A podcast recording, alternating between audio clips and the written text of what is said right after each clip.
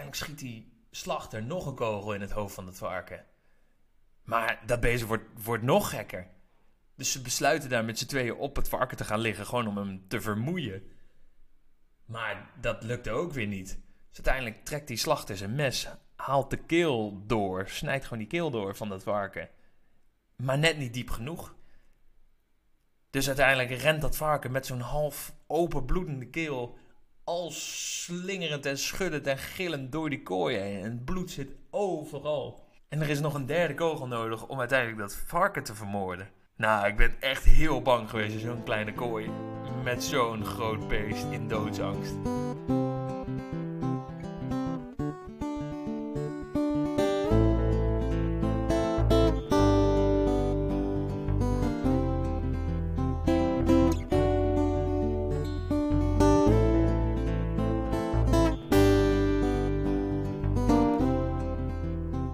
1500 kilometer heb ik op de fiets afgelegd. En nu sta ik in zomers Budapest. Het is half april en anderhalf maand na mijn vertrek uit Groningen. Ik kan haast niet geloven dat ik doe waar ik altijd over gedroomd heb. Ik fiets, ik fiets steeds verder richting het nog onbekendere. In Duitsland zeggen ze dat ik niet naar Tsjechië moet, daar zou het arm en gevaarlijk zijn. In Oostenrijk zeggen ze dat ik niet naar Slowakije moet, in Slowakije waarschuwen ze me voor Hongarije.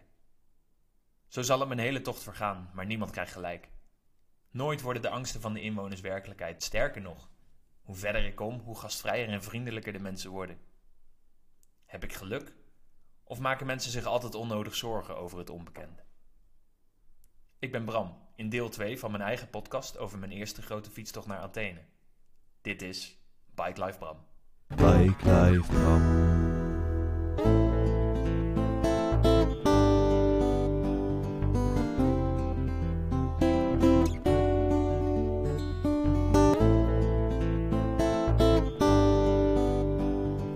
Kwam opzoeken in Budapest. En we hebben daar vier lang echt, echt door die stad lopen rennen als een stel idioten. Ik weet nog dat we volgens mij elke dag voor het middaguur zo wat dronken waren. Dat we op alle standbeelden zijn geklommen. Dat we, ja, we hebben echt gekke, gekke dingen gedaan daar. Gewoon echt wild zingend, luid schreeuwend. We waren heel, heel uitgelaten, heel vrij allemaal. Ik vond het geweldig dat ik gewoon weer een bekende tegenkwam na anderhalf maand. En dat, uh, daar was ik heel uitgelaten onder. We sliepen nog bij een couchsurfer, waarvan zijn vriendin op dat moment afscheid nam. Of eigenlijk zijn ex. En die liep al haar spullen te pakken en zij was verdrietig en een beetje bozig. En de jongen die, die onderging dat maar. En wij zaten daar zo bij. Wat heel ongemakkelijk was en eigenlijk ook heel grappig. En uiteindelijk nam Matthijs en ik na vier dagen weer afscheid. En dan heb ik ook altijd wel weer echt zin om te fietsen. Dat heb ik. Ik vind het fijn om ergens te zijn, om me ergens even thuis te voelen, om even tot rust te komen. Maar daarna vind ik het ook altijd ontzettend prettig als ik weer mijn ding kan doen. Als ik weer verder kan. Dan kriebelen mijn benen. Ik ben er weer klaar voor een nieuw avontuur. En dat had ik nu ook wel weer.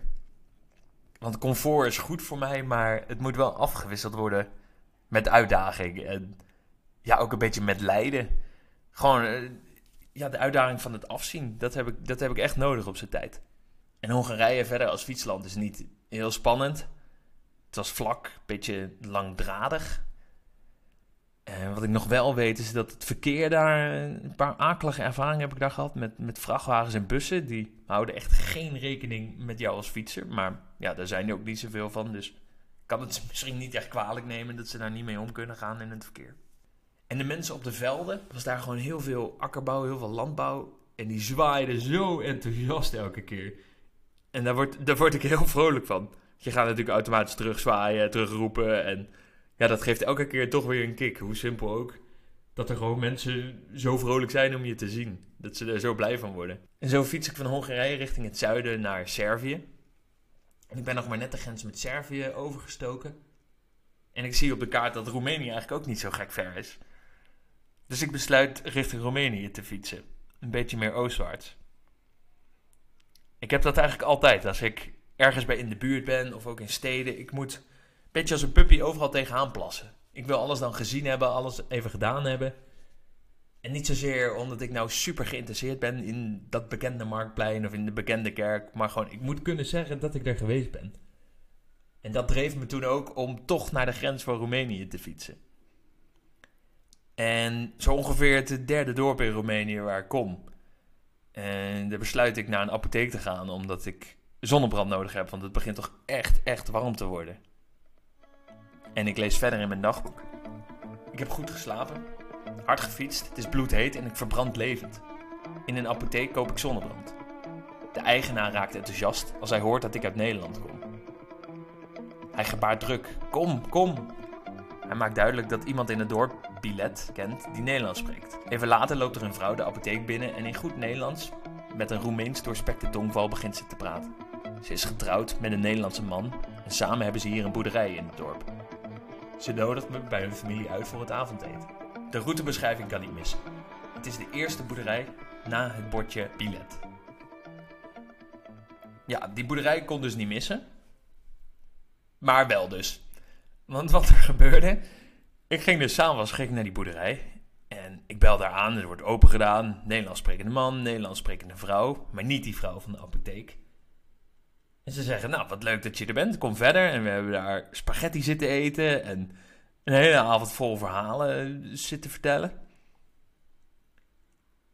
En op een gegeven moment vraagt die man van... Maar wat doe jij hier eigenlijk? Hoe, hoe ben je hier beland? Dus ik leg dat verhaal van die vrouw in de apotheek uit. En ze beginnen keihard te lachen.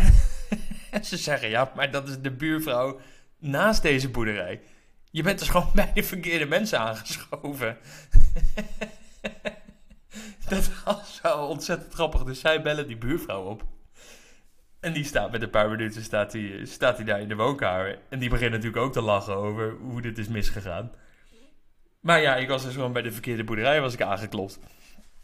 Had ik aangeklopt. En nou, uiteindelijk schuift die vrouw ook gewoon aan. Hebben we daar nog de hele avond mee gezeten. En, uh, eind goed, al goed. Op een gegeven moment zeggen ze: Ja, we gaan morgen gaan, gaan we een, uh, varken slachten. Morgenochtend 6 uur moet je daar en daar zijn. Als je wil, mag je daar, eh, mag je daar wel bij zijn. Misschien moet je wel helpen. Dus ik zeg: Ja, is goed. Ik, ik als stadsjongen kijk sowieso mijn ogen al uit in de natuur de hele trip. Dus het slachten van een varken kan er ook nog wel bij.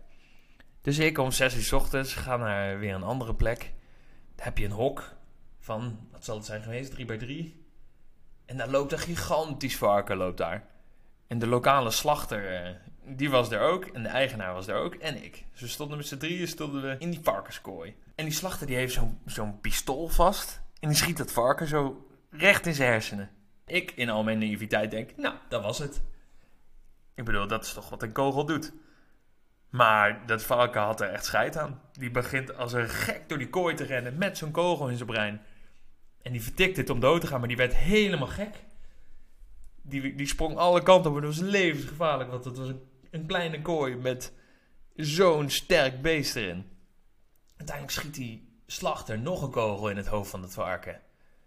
Maar dat beest wordt, wordt nog gekker. Dus ze besluiten daar met z'n tweeën op het varken te gaan liggen, gewoon om hem te vermoeien. Maar dat lukte ook weer niet. Dus uiteindelijk trekt die slachter zijn mes, haalt de keel door, snijdt gewoon die keel door van dat varken. Maar net niet diep genoeg. Dus uiteindelijk rent dat varken met zo'n half open bloedende keel al slingerend en schuddend en gillend door die kooi heen. En het bloed zit overal. En er is nog een derde kogel nodig om uiteindelijk dat varken te vermoorden. Nou, ik ben echt heel bang geweest in zo'n kleine kooi met zo'n groot beest in doodsangst. Dat was, uh, dat was heel absurd om mee te maken. En uiteindelijk hebben we met z'n allen, met het hele gezin, dat varken staan, uh, staan villen. En er allemaal vlees van staan draaien. En ik als gast kreeg dan de delicatesse om als eerste het stuk huid op te eten van het beest, wat echt nog warm was. Ja, het smaakte nergens naar. Het was echt een stuk karton was het. Maar met zout was het nog uh, enigszins te doen. een beetje bijgekomen van alle schrik. Zeggen ze, ja, er komt zo meteen een Nederlandse familie hier langs. Ja, die gaan trouwen, dus uh, misschien mag je wel mee als je wil. Dus ik blijf daar even wachten. En een paar minuten later komt er zo'n gammel autootje het erf oprijden. Met een uh, Roemeense man, Nederlandse vrouw, Nederlandse zoon. En die zeggen, ja, we gaan hier naar trouwen. We kunnen wel een paar handen gebruiken voor onze trouwerij en alle voorbereidingen. En dan uh, ben je natuurlijk van harte welkom. Maar ja, enig probleem, je fiets kan niet mee. Nou, er is nogal wat. op fietsreis. Dat je je fiets ergens moet achterlaten in een dorp waar je het, eh, waar niet echt kent. Maar goed, ik had een paar minuten om te beslissen. En ik zei deze toch, toch overal zowat al ja op. Dus een paar minuten later staat mijn fiets in een schuurtje. En ik neem mijn twee tassen met kleren neem ik ervan af. Ik zet mijn fiets ineens op slot. En ik zit in een auto 700 kilometer lang. De bergen in. Midden van Roemenië uiteindelijk eh, eindigen we. En daar heb ik twee weken gezeten. Heb ik die trouwerij helpen voorbereiden. Die trouwerijen meegemaakt. En dat gaat dus echt van kerk naar kerk. Want je hebt eh, van elke heilige een zegening nodig. En uiteindelijk s'avonds uh, barstte dat feest los met, eh, met al die families. Hoop drank. En ik moest natuurlijk meedoen met de traditionele dans daar. de openingsdans. Maar mijn ritmegevoel en mijn danskwaliteiten waren niet toereikend voor wat er eigenlijk nodig was voor die dans. Dus ik heb daar goed voor lul gestaan. En ik maakte me dan ook vrij rap uit de voeten. Maar ik heb wel eh, ontzettend gelachen. En die mensen ook op mij. en dat was, eh, dat was wel een heel bijzonder avontuur uiteindelijk. Dat je van zonnebrand kopen in een apotheek dit allemaal meemaakt. Twee weken niet fietsen, dat, eh, ja, dat, dat voelde toch wel heel gek. Dus ik lees verder in mijn dagboek. Het is lang geleden dat ik hier schrijf. Er is veel gebeurd in twee weken Roemenië. Maar nu ben ik weer herenigd met mijn fiets en ik voel de wind weer in mijn haren. Ik heb moeite met weer alleen te zijn. Na twee weken zoveel mensen om me heen te hebben gehad. Maar het went ook wel weer snel. De wegen zijn slecht en een grensovergang naar Servië is gesloten. Ik moet 50 kilometer omfietsen en daar ben ik toch een beetje zaggerijnig om geworden. Ook al maakt het niks uit. Dat weet ik ook wel. Want voor wie fiets ik nu eigenlijk? Wie maakt het niet uit welke route ik neem? Uiteindelijk heb ik een nieuwe grensovergang naar Servië gevonden. Ik heb een veilige slaapplek. Ik stook een vuurtje. En ik ben erg opgewekt. Ik voel me uitgerust. Ik heb een hoop verhalen gemaakt. En fietsen gaat vlot. En toch, toch mis ik Nederland ook wel. Ja, twee weken niet fietsen, dat is, dat is gek. Dat is ongewoon. Om mijn fiets dan zo achter te laten bij wildvreemden. Dat ik dat dan ook durfde. Ik zou dat nu echt niet meer durven. Zo bijzonder allemaal. En uiteindelijk was ik ook wel gewoon weer gelukkig om verder te fietsen. Dan moet ik wel weer even met mezelf zijn. Dan heb ik geen prikkels meer van andere mensen nodig. Ik moet dan, ik moet dan weer rustig met mezelf worden. En dat lukt voor mij altijd vrij goed op mijn fiets. En ik fiets dus weer verder. En daar is, daar is weer een man die toevallig Nederlands spreekt. Want die heeft gewerkt in de kassen hier ergens in Nederland. Die zegt dat ik de eerste Nederlander, eerste toerist in het dorp ben. Ja, zo voel ik me niet, maar hij liet me zo voelen. Dus hij sleept me weer langs al die mensen in dat dorp als een soort trofee dat ik was. En ik weet nog dat ik daar gewoon een beetje zagrijnig over was. Van, dit is mijn eerste dag na twee weken dat ik weer fiets. Laat me nou ook fietsen. Maar je kan gewoon niet onaardig tegen zulke mensen doen die het allemaal zo bijzonder vinden en zo goed bedoelen. Dus ja, dat laat je dan ook maar weer eh, over je heen komen. Nou ja, uiteindelijk fiets ik dus uh, fiets ik weer verder uh, Servië in. Ik had wel besloten dat ik niet meer door de hoofdsteden wil. Of in ieder geval ook niet meer door, door de grote steden. Want daar word ik in mijn eentje niet gelukkiger van. Uiteindelijk lijkt elke grote stad toch op elkaar. Dat je dan weer het grote bekende plein ziet. Ja, want als ik daar ben, dan moet ik dat dus van mezelf allemaal zien. Maar in mijn eentje kan ik dat geluk toch niet delen en kan ik het daar niet over hebben. Dus in grote steden voelde ik me nooit echt helemaal prettig. Dus ik heb toch besloten om, uh, om Belgrado en Skopje uiteindelijk te schrappen van mijn, uh, van mijn route. En dat bleek wel echt een goede keuze, want daardoor ben ik in Servië gewoon echt door de mooie natuur getrokken. Er is daar lang niet zoveel, het is niet zo dicht bevolkt en die groene heuvels zijn daar zo schitterend. En die mensen zijn ontzettend gastvrij. En wat ik me nog herinner is het, elk verkeersbord is doorzeefd met kogels. Ik heb geen één heel verkeersbord gezien dat geeft toch wel een beetje een, een grimmige kijk op de, de geschiedenis in die, uh, in die regio. Daar was ik op een gekke manier van onder de indruk. En in Servië maak ik ook voor het eerst tijdens al mijn fietsreizen, uh, is dat ook wel een terugkerend fenomeen, maak ik wel kennis met de wilde straathonden. Die kunnen wel vrij intimiderend zijn. Als ze zo een paar meter, een paar kilometer soms achter je aanrennen.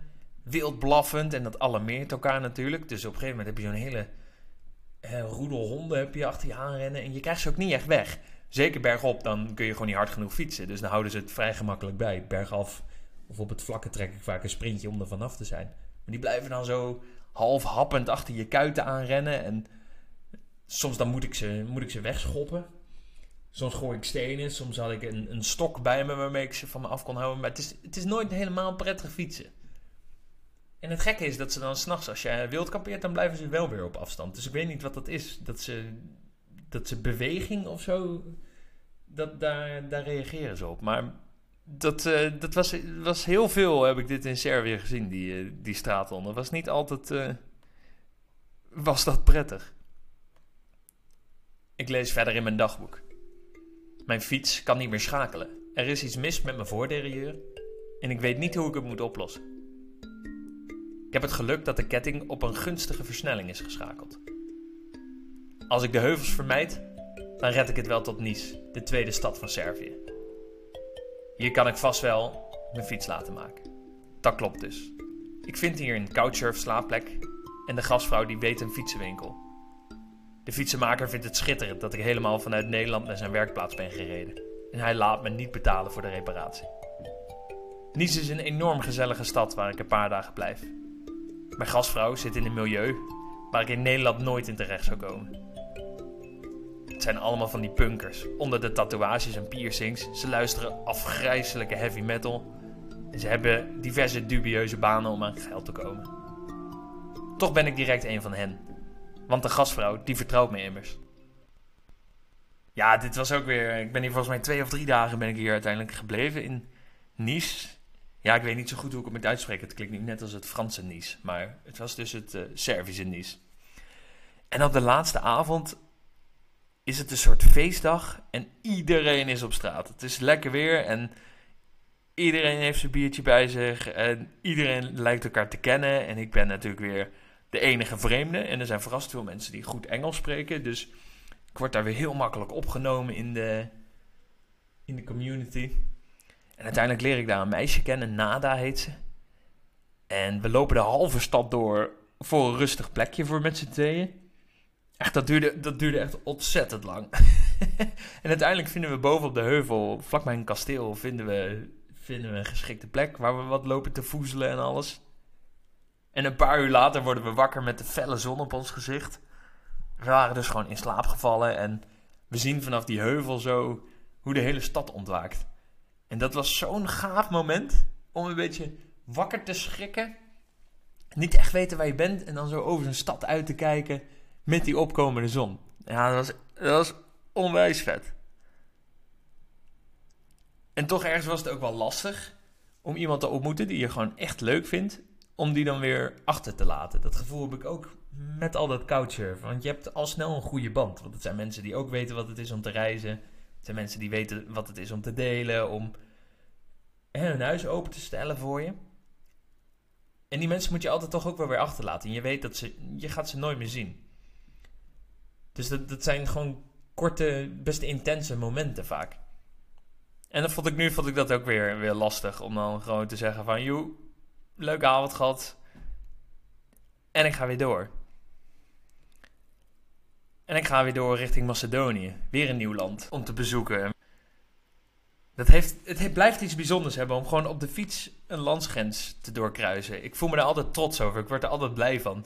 Wat voor weer het ook is, hoe ik me verder ook hoe ik er verder ook aan toe ben. Het is gewoon altijd vet om ergens nieuw, echt een nieuw land binnen te rijden.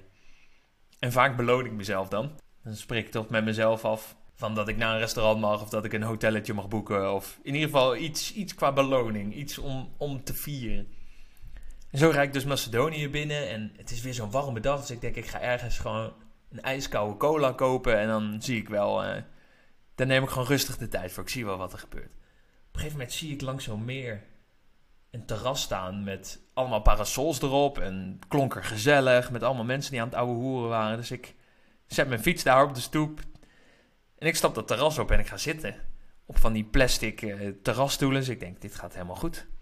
En die mensen die kijken me een beetje vreemd aan. Van, wat komt die gozer nou doen? En iemand vraagt aan me, wat wil je? Dus ik zeg, nou, een colaatje lijkt me, lijkt me echt heerlijk. Dus die geven me een colaatje, maar die zeggen wel van... Ja, maar besef je wel dat dit geen restaurant is? Dus ik kijk heel verbaasd, maar ik was dus aangeschoven bij mensen die daar gewoon woonden. Ik ben gewoon bij iemand eigenlijk hun tuin opgelopen. En nou, toen we dat een beetje door hadden, toen hebben we daar natuurlijk ook weer om gelachen. En eh, ik heb uren, uren, uren bij die mensen op het terras gezeten. En ze vonden het natuurlijk prachtig wat ik aan het doen was. En ja, de, de hele samenloop van omstandigheden was vrij komisch. En ik kan me ook nog herinneren dat die man zat te vertellen dat hij tandarts was. Gewoon een van de best betaalde beroepen in het land. En dat hij 400 euro per maand verdiende. En dat dat dus precies de reden is dat iedereen uit Macedonië trekt. Iedereen met een hogere, hogere opleiding. Die gaat gewoon naar het buitenland, voornamelijk Duitsland. Om daar dan te werken en dan alles in Macedonië op te kopen. Dus de, je hebt in Macedonië een heel gekke verhouding tussen arm en rijk. Dat vond ik, vond ik heel fascinerend om dat, eh, om dat te horen zo. Het fietsen zelf in Macedonië was ook wel vet. Het leek daar heel erg op de screensaver van Microsoft. Die, die groene Teletubby-heuvel. Het was heel prettig om doorheen te fietsen. Gewoon heel gemoedelijk, heel rustig. Net zoals in Servië waren de mensen er ontzettend gastvrij. Dus ik heb, ik heb heel warme gevoelens heb ik over, overgehouden aan die, aan die tijd in de, in de Balkan. En ik trek uiteindelijk verder richting, uh, richting Griekenland. Een beetje richting het Athene, wat ik toch wel als einddoel in mijn hoofd heb. Zeker op dat moment al. En ik lees verder in mijn dagboek. Klaar. Finito. Dat besluit nam ik een dag geleden. Ik kwam met mezelf overeen dat het genoeg is geweest. Ik ben bijna drie maanden alleen op pad. Ik heb zoveel gezien, zoveel gefietst, zoveel meegemaakt. Mijn hoofd is vol. Nu is het fietsen ook niet leuk meer. Nu ik eenmaal heb besloten om terug te gaan. Ik kan er niet meer zo van genieten. Dit is weer het bekende verhaal. Als ik ergens moet zijn, dan gaat het alleen nog maar om mijn doel. En dan is het onderweg zijn niet leuk meer. Ik heb tegen iedereen geroepen dat ik minimaal tot aan Athene fiets. Dus daar moet ik nog wel geraken. Vanaf hier zal ik moeten uitvogelen op welke wijze ik naar huis zal gaan. Maar ik wil wel snel terug. Is dit dan wat heimwee is? Ja, dit heb ik me besloten in een stad in Griekenland wat Larissa heet. Vanaf dat moment had ik wel door van oké, ik, ik heb het gewoon niet meer naar mijn zin. Ik voel me alleen. Ik heb veel meer meegemaakt dan wat ik ooit had kunnen bedenken vooraf. Dus het is echt goed geweest. En dat, dat sloeg wel echt om. Direct wist ik van oké, nu moet ik eigenlijk ook zo snel mogelijk naar Athene. Ik, uh, ik heb het gehad, ik moet terug. En dan is er toch iets in mijn hoofd wat dan eerst nog dat doel Athene moet, moet halen. In plaats van dat ik in Larissa zelf bedenk van wat is vanaf hier handig. Nee, dan, dan zit er toch iets zo krachtigs in mij dat ik wel mijn oorspronkelijke doel moet behalen. Dus uiteindelijk heb ik die laatste dagen echt keihard gefietst. Onwijs lange dagen gemaakt. En ik heb alleen maar de snelweg genomen. Ik weet niet zo goed waarom, maar ik had een kaart gekocht en er stonden eigenlijk geen B- en C-wegen op. Dus ik moest haast wel de snelweg nemen. Ja, dat is geen logisch argument, maar zo, dacht, zo bedacht ik me dat toen. Want ja, de snelweg is wel de directste route richting Athene. Uiteindelijk ben ik een keer of tien door de politie van de snelweg afgehaald. Want ja, mag je natuurlijk niet fietsen op de vluchtstrook. Valt dat soort te zeggen. En die begeleiden me dan zo heel netjes naar de afrit. En dan reden zij zo door de snelweg op. En dat deed ik dan ook. Dat hadden ze dan niet door. En dat heb ik keer op keer heb ik dat gedaan. Op een gegeven moment werd ik door het leger eraf gehaald. Toen dacht ik, ja, nou heb ik het zitten. Die konden ook geen woord Engels. We konden niet met elkaar communiceren. En toen zat ik daar zo. Want ze zeiden van, ga even in het voertuig zitten. Ik dacht, ja, nou word ik afgevoerd naar weet ik waar. Dit, uh, nou kom ik er niet meer mee weg. En uiteindelijk begonnen ze me allemaal flesjes water te geven en zo. Want ik was echt, echt uitgeput. En langs de snelweg ja, in de auto heb je het gevoel dat je vaak genoeg een tankstation tegenkomt. Maar op de fiets, elke keer zo'n kilometer of 30, 40 zonder tankstation. Dan moet je gewoon veel inladen. En zeker als het bloed heet is, dan heb je eigenlijk niet altijd genoeg water. Dus ik was, ik was echt af toen ik daar zat. En ik dacht, laat het ook maar weer op me afkomen met het hele legerverhaal. Ik zie het wel. Maar uiteindelijk was ik dus van de snelweg afgehaald. Omdat er een heel konvooi langskwam. Er kwamen gewoon tientallen tanks op van die legertrucks uh, of van die opleggers kwam langs. Dus ze wilden niet dat ik daar, dat ik daar gevaar door zou oplopen. Dus uiteindelijk viel het, viel het allemaal mee. En wat ook bijzonder was, is dat er heel veel bermbranden waren langs de snelweg. Ik denk dat dat toch komt door de reflectie van, van de vangrail of iets. Of omdat het gewoon toevalligerwijs exact daar heel droog was. Maar ik heb echt een paar keer door een bermbrand moeten rijden. Dat er dan brandweerwagen stonden om het te blussen. En dat ik daar dan een grote teug adem nam. Om maar zo min mogelijk rook eh, in te moeten ademen. Dus dan probeerde ik gewoon zo ver mogelijk te fietsen. Dan nam ik zo snel, zo snel als kon nam ik een aanloop. Deed mijn, mond, eh, mijn hand voor mijn mond en voor mijn neus. En dan fietste ik langs die, langs die bermbranden. Dat gebeurde echt, echt meerdere keren op een dag. En uiteindelijk bereik ik Athene. Ik fiets op een vierbaan snelweg. Fiets ik Athene binnen. Ik ben niet naar het centrum gegaan. Ik heb geen highlight daar bezocht. Ik ben gewoon direct naar het treinstation gereden. En ik heb een nachttrein genomen naar het noorden, naar Thessaloniki. Vandaar nam ik een bus naar Sofia, Bulgarije. Daar heb ik een uh, ticket gekocht voor een bus naar, ik geloof Düsseldorf. In ieder geval een heel stuk West-Duitsland in. Want ik had wel bedacht van oké, dit is, op deze manier kom ik weer dicht bij Nederland en dan, dan red ik me wel weer. En ik wilde buiten slapen die nacht, omdat ik moest wachten op de bus richting Duitsland. En uiteindelijk heeft een zwerver me verteld waar ik veilig kon slapen. En dat was wel een moment dat ik dacht, oeh, ze zien mij zelfs als een zwerver. Dat is, dat is niet goed. maar die zwerver had wel gelijk. Die wees me naar een open busstation, wat bewaakt werd. En waar gewoon allemaal andere zwervers lagen. Daar heb ik, uh, heb ik de nacht doorgebracht. En uiteindelijk stond ik klaar op het uh, goede moment de volgende ochtend, op het goede perron voor die bus. Ik sta er met mijn fiets en mijn tassen. En die buschauffeur zegt, ja, je kan niet mee. Ik zeg, hè? Maar ik heb toch een ticket gekocht? Ik kan toch gewoon mee? Hij zegt, ja, maar je fiets kan niet mee. En ik keek hem heel verbaasd aan, want op dat moment waren alle Bulgaren al hun flatscreen tv's aan het inladen en al hun tv-satellieten en er gingen complete kinderwagens in. En ik zat hem aan te kijken van, hé, maar dan kan mijn fiets toch ook mee? Maar hij bleef die discussie aangaan. Op een gegeven moment zat hij zo dat internationale gebaar voor geld te maken. En toen had ik door van ja, ik moet deze man toch gaan omkopen. Dus uiteindelijk schuif ik hem zo 20 euro in zijn hand. Hij krijgt een glimlach op zijn gezicht en hij zegt: Oh, maar er is plek genoeg voor je fiets hoor. En hup, ik schuif gewoon mijn fiets in dat laadruim. En uh, verder zonder problemen mag ik die bus in. dat is blijkbaar hoe het werkt. Maar ja, ik, uh, ik wou ook gewoon terug naar Nederland. Dus ja, je betaalt dat gewoon. Uh, ja, zo werkt dat blijkbaar in die landen. Of in ieder geval, dat is de verhouding toerist-Bulgaar.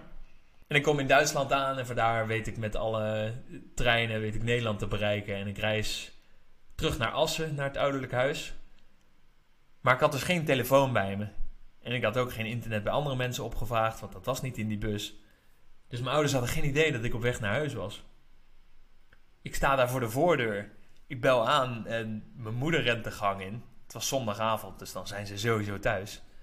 En ze ziet mij staan en ze krijgt de schrik van de leven. En in plaats van dat ze de voordeur open doet, rent ze terug. Rent ze terug het huis in. En ik hoorde volgens mij nog roepen: Bram is thuis. En uiteindelijk komt ze weer naar de voordeur, doet ze de deur open. En ik wou mijn moeder zo graag een knuffel geven. Maar die weigerde ze me. En ik was helemaal in shock, maar ze zei: Bram, je stinkt zo erg. Ga maar eerst douchen. dus ze heeft me naar de douche geleid. Daar ben ik gaan douchen. Uiteindelijk heb ik de welverdiende knuffel gekregen. En ik was thuis. Ik heb iets gedaan wat mijn hele leven zal bijblijven. En als ik er nu op terugkijk, dan weet ik heel zeker dat ik eigenlijk geen idee had waar ik echt aan begon. Ik was zo onervaren, ik was zo wereldvreemd. En toch ben ik gegaan. Dat vind ik met terugwerkende kracht zo'n ontzettend dappere keuze. Want het heeft me ook veel geleerd. Gewoon over de wereld, over wie ik ben. En dat ik de wereld aan kan op mijn manier. Ik herinner me hoe bang ik was de eerste nachten, alleen in mijn tent, buiten. Maar ik herinner me ook hoe snel dat dan weer went. Hoe snel ik daar, hoe snel ik mezelf heb kunnen aanpassen. Hoe snel ik me heb kunnen aanpassen met alles wat ik, wat ik meemaakte. Dat ik toch mijn angst voorbij kan op bepaalde momenten en dat ik gewoon dingen doe. En dat dat dan heel vaak goed uitpakt ontzettend leerzaam is dat geweest. Ik was wellicht ook wel naïef, zeker in het begin. Maar daardoor stond ik ook heel erg open voor, voor alle ervaringen. Omdat ik op, op zoveel situaties heb ik gewoon ja gezegd. Ben ik het gewoon maar gaan doen. Wist ik veel. En als ik daar nu op terugkijk met alle verhalen die dat heeft opgeleverd. Ben ik daar zo blij mee.